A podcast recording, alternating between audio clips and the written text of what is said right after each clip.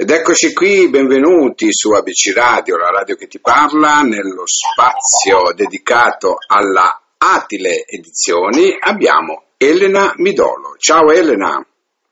Ciao, buonasera a tutti. Allora Elena, come, come stai innanzitutto? Abbastanza bene, grazie. Bene, bene.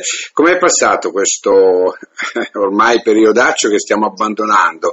Ma tu come l'hai, come l'hai vissuto? Eh, beh, in un primo momento l'ho vissuto male, perché trovarsi all'improvviso chiusi dentro casa senza la possibilità di poter eh, vivere la propria quotidianità è stato alquanto fastidioso.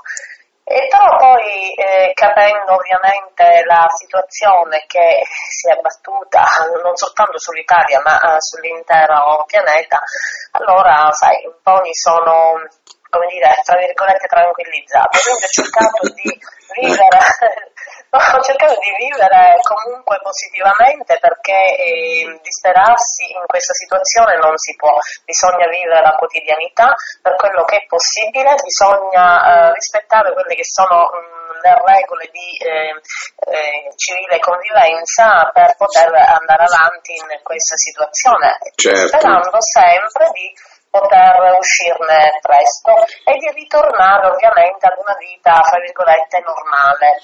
Ecco, fra virgolette, pensi che ci riusciremo ad arrivare ad una vita normale come prima? Io credo di sì, perché nonostante eh, ci siano tante persone che pensano mh, a complotti e cose varie, io mh, francamente in un primo momento mi ero un po' lasciata trasportare da certe idee, però poi ho considerato eh, che eh, il governo italiano non può trasportarci verso una situazione negativa, quindi deve necessariamente tentare il possibile per far sì che si possa risalire a galla tutti quanti, perché se noi pensiamo diversamente significa che dobbiamo fare una rivoluzione. E questo credo che eh, non debba mh, essere pensato né attuato. Io credo che bisogna avere eh, fiducia eh, e basta andare avanti, e, andare avanti anche nella considerazione di eh,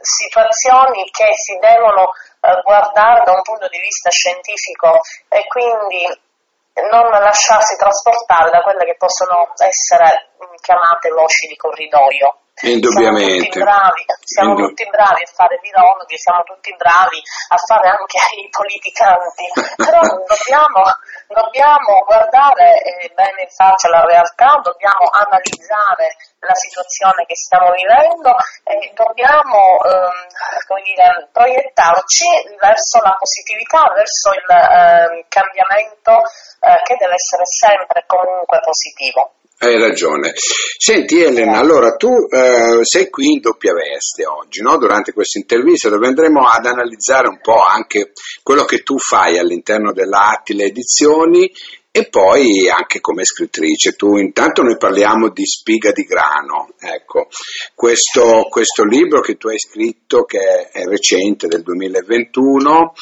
che è una, una ristampa, eh, fondamentalmente cos'è? Perché tu parli di una, di una prima edizione che avevi già scritto una volta. Sì, sì, sì, eh, io avevo scritto Spiga di Grano e ehm, avevo ehm, tentato una pubblicazione mh, in autopubblicazione, ecco, Eh, però non ero soddisfatta perché ehm, mi sembrava diciamo un libro anonimo. Eh, io mh, rispetto i colleghi scrittori, no? rispetto tutti, eh, però quando si tratta di autopubblicare un libro bisogna fare molta attenzione ehm, perché non ci sono delle garanzie vere e proprie per lo scrittore. Innanzitutto eh, scrivere non è un'arte eh, comune a tutti, c'è chi scrive bene, benissimo, c'è anche chi non scrive bene. Allora ehm, io a un certo punto mi sono detta, ma chissà, forse magari io questo ehm, eh, libro non l'ho scritto bene, lo voglio rivedere, quindi l'ho ripreso in mano, l'ho riletto, eh, mantenendo la struttura, l'impianto eh, narrativo per così per com'era, e poi mi sono resa conto che in effetti mi, mi, piaceva perché l'avevo ripreso in mano a distanza di tempo, quindi mi piaceva e ho voluto proporlo alla dottoressa Di Girolamo che è la editrice dell'Atile Edizioni. Certo, certo. E, e lei insomma è stata d'accordo per una pubblicazione, è vero. tanto è vero che eh, ha anche scritto la prefazione, una bellissima prefazione e io mi sento anche un po' più eh, come dire, come scrittrice più tranquilla, perché so che alle spalle comunque ho um, la casa editrice che mi può aiutare anche a uh, um, promuovere il libro. Quando si fa un'autopubblicazione, lo scrittore deve dividersi un po' in quattro per poter autopubblicizzarsi. Ma anche in otto direi. Sì. anche in otto. Sì. Senti, allora tu hai eh, attraverso questo libro hai voluto evidenziare una condizione femminile, no? Abbastanza ehm, datata de- agli inizi del primo Novecento, quando insomma la donna era quella che era fondamentalmente, no? non aveva la possibilità che, che, ha oggi, non aveva l'indipendenza, non aveva eh, diciamo la, la, la, libertà ecco, che ha oggi. E questa è una, è una storia familiare eh, molto eh, comune no? ai romanzi, anche di una, di una, certa epoca, parliamo del primi Novecento, del 1910-20, dove appunto queste sagre familiari erano molto, molto, molto, eh, come dire, ehm, in voga. Ecco, tra virgolette. Tu l'hai voluta così o eh, man mano che l'hai scritta ti è, ti è venuta la storia? Allora, mm, io premetto che nel momento in cui eh, mi viene in mente un'idea, eh, mentalmente la sviluppo e poi mi siedo a scrivere con carta e penna e poi passo al computer, sono un po' come dire antica su queste cose. Quindi nel momento in cui io ho, ho pensato a questa eh, storia, ehm, ho voluto mettere in eh, rilievo eh, una condizione eh, femminile dei primi anni del Novecento, quindi parliamo del ventennio fascista. E, ehm, ho voluto anche evidenziare eh, quello che eh, era una condizione della donna in Sicilia, perché il romanzo è ambientato in Sicilia, io sono siciliana certo, e certo. quindi eh, abbastanza bene conosco la mentalità siciliana eh, abbastanza bene eh, ho conosciuto anche una mentalità ehm, precedente alla mia nascita perché io avevo una nonna nata nel 1920 che mm, quando ero ragazzina mi raccontava spesso di come eh, lei aveva vissuto il periodo eh, del, diciamo, del fascismo. Come, come ragazzina eh, insomma, eh, e poi anche come giovane, con donna, ecco. E quindi ehm, mi, è, mi, è, venuto anche facile eh, scrivere, ehm, però volevo mettere in evidenza eh, il rapporto fra più donne e mettere in evidenza anche una, come dire, ehm, non vorrei dire problematica. In questo momento mi manca il termine esatto per poter definire quella oggi la mafia, perché c'è stato un cambiamento. E volevo mettere in evidenza una situazione, ecco, diciamo così, di mafia che è sempre esistita, eh, sempre, diciamo, affonda le sue radici in, in un tempo molto molto lontano. E volevo evidenziare come una situazione mh, di devianza poteva influire sulla uh, condizione femminile, però volevo mettere in evidenza il, uh, il desiderio che una donna ha di cambiare, di evolversi, di uscire fuori dall'ignoranza, di uscire fuori da certi schemi socioculturali, di eh, emergere E allora ho, ho contrapposto mh, una figura eh, che nel romanzo sembra molto in ombra e in effetti inizialmente è in ombra, è una figura che poi fuoriesce dal romanzo poco alla volta, perché è la figura diciamo della cameriera.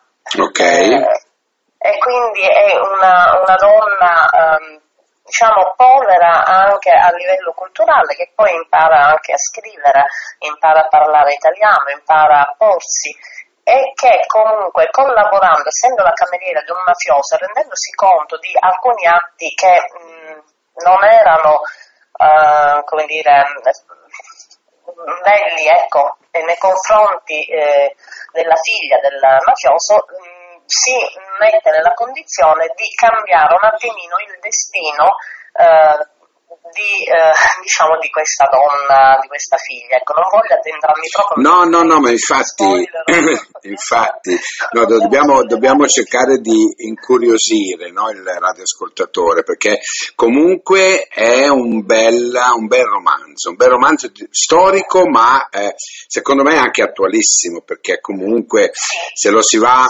se lo si va a leggere tra le righe vediamo tante particolarità che forse ancora adesso in alcuni paesi ci sono. Eh?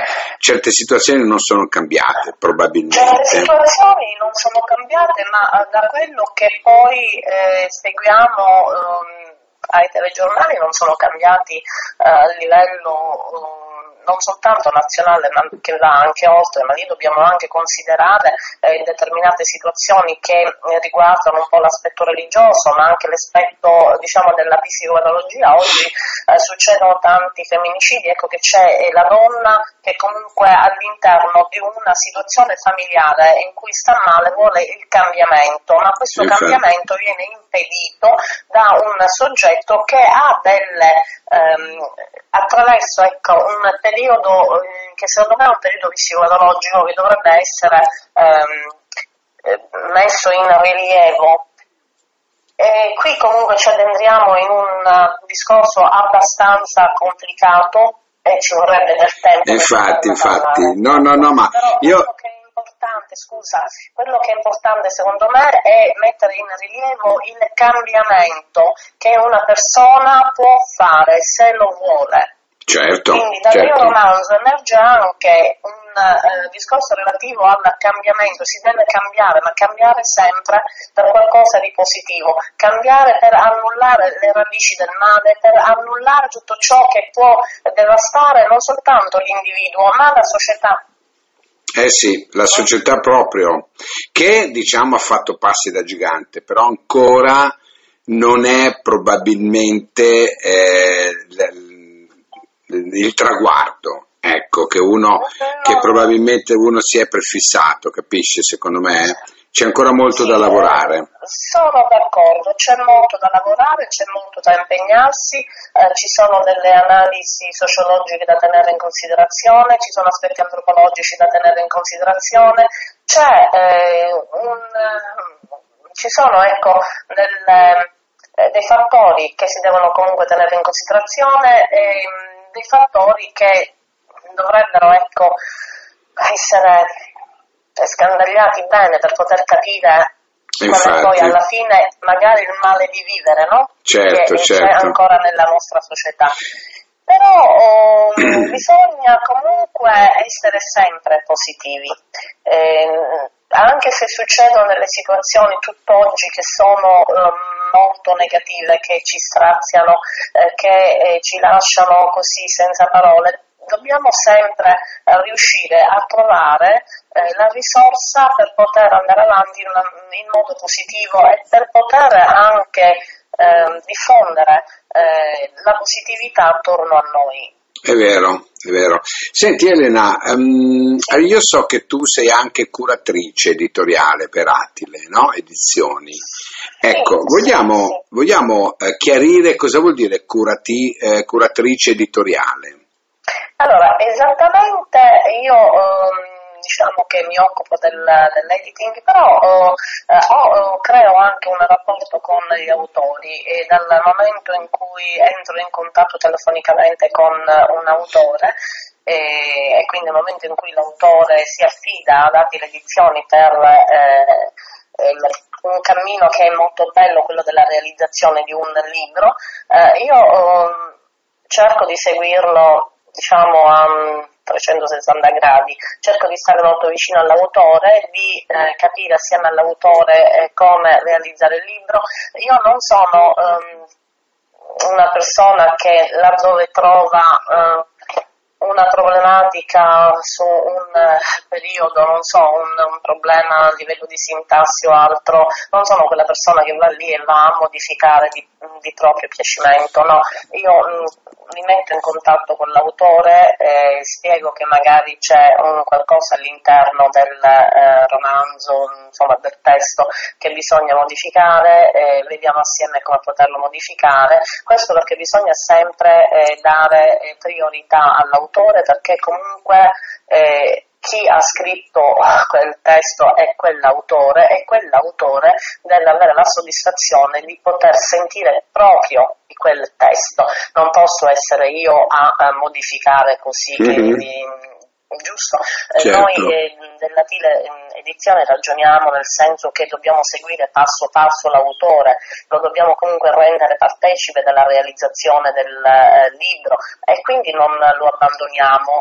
Eh, io ovviamente a un certo punto poi eh, devo salutare eh, gli autori che seguo perché, eh, perché poi eh, questi autori passano direttamente con la nostra editrice che eh, li seguirà per quanto riguarda la pubblicità la pubblicità, ecco, la promozione del, del, libro e anche dell'autore stesso. In una casa editrice arrivano autori eh, sconosciuti, eh, autori che non hanno mai pubblicato o anche autori che hanno pubblicato però non eh, sono ancora eh, conosciuti a livello nazionale, quindi bisogna eh, trovare quello scarto che consenta all'autore di eh, andare avanti sulla strada del, certo. che si è prefisso e quindi bisogna comunque affiancare l'autore. E, laddove ci sono degli autori che non hanno mai pubblicato, io cerco di spiegare eh, come eh, si realizza un libro, il lavoro che noi facciamo, eh, come stiamo accanto agli autori. Perché l'autore non deve mai sentirsi solo. E questo eh, io lo faccio perché eh, Stiga di Grano non è il primo romanzo eh, che io pubblico, io ho pubblicato già altri romanzi ehm, ho avuto anche l'esperienza di sentirmi un po' mm, sola. E l'autore non deve sentirsi solo, eh, perché ci sono dei momenti in cui l'autore pensa eh, che eh, non vale la pena mettersi in gioco. Pubblicare un romanzo significa mettersi in gioco. Quando io avevo all'incirca 20 anni, una casa editrice voleva pubblicare un mio romanzo, eh, io avevo mandato così, diciamo, forse per gioco, forse non so neanche io perché, avevo mandato un romanzo a una casa editrice e l'editore era disposto a pubblicare quel romanzo, dovevo soltanto apportare delle modifiche e io a 20 anni dissi vabbè mi scoccia, non voglio eh, apportare queste modifiche, basta, non, non voglio neanche pubblicare, quindi rinunciai a quella opportunità. Ma in realtà io perché rinunciai?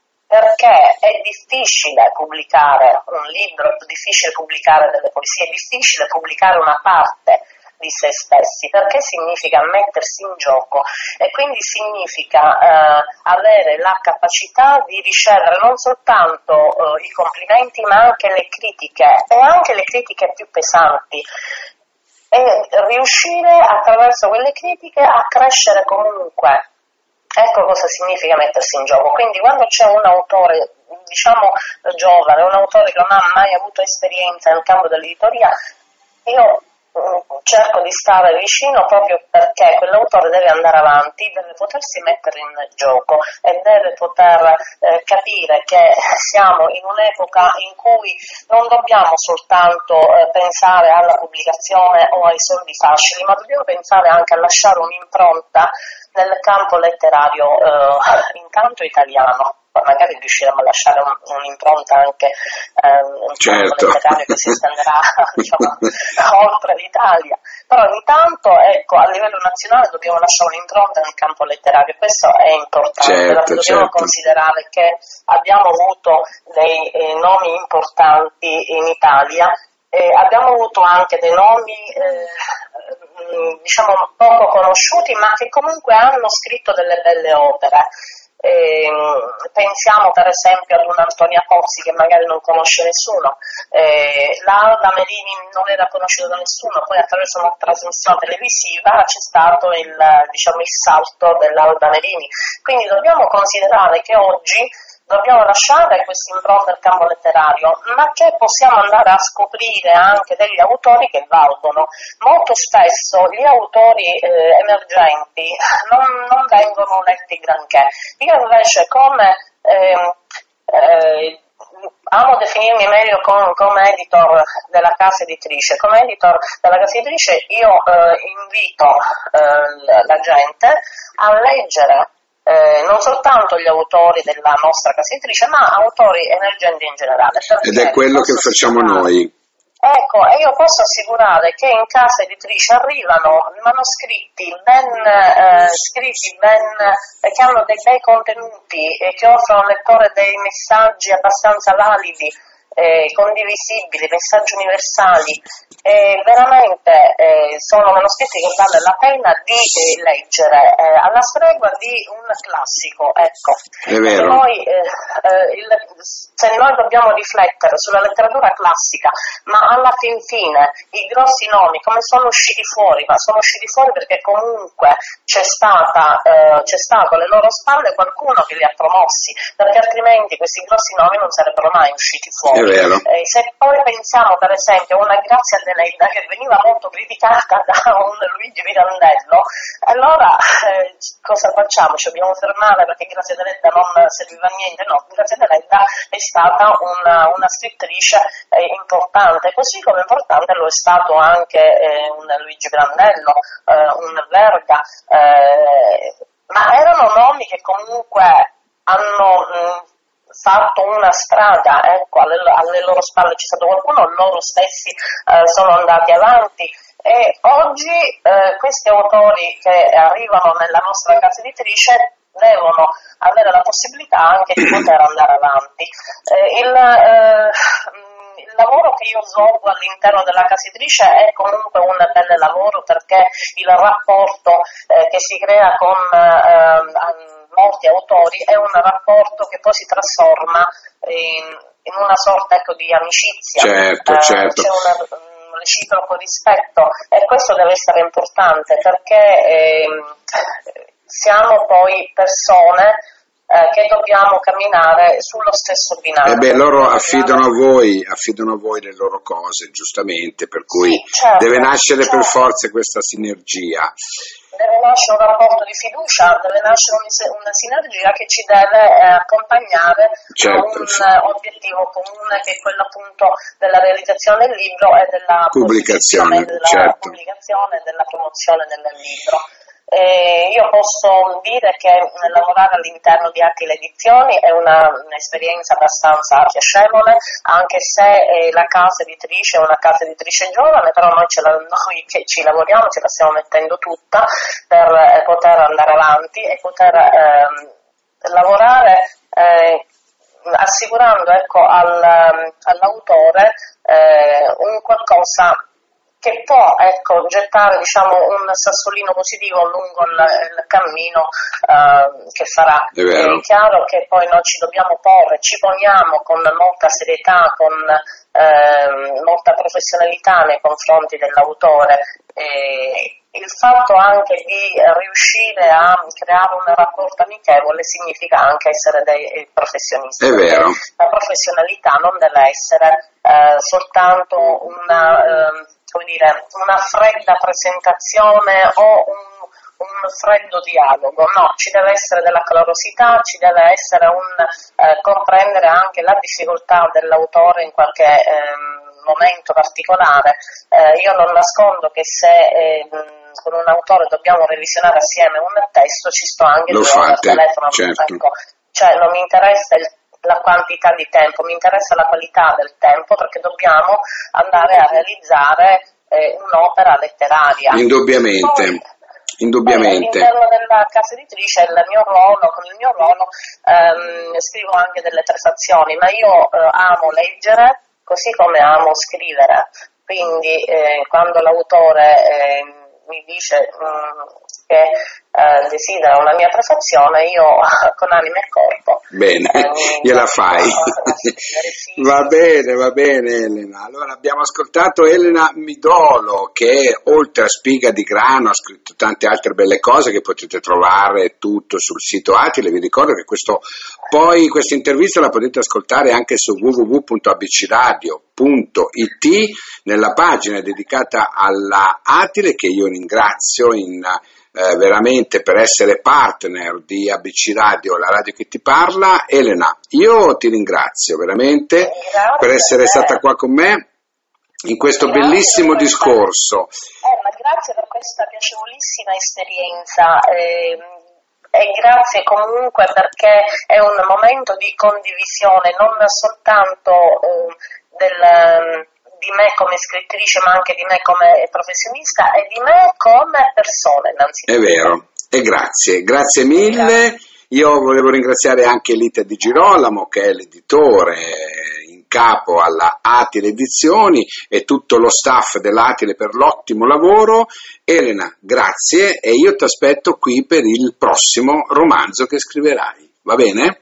Grazie, grazie. Grazie Elena, ciao, ciao, grazie. ciao. ciao. ciao.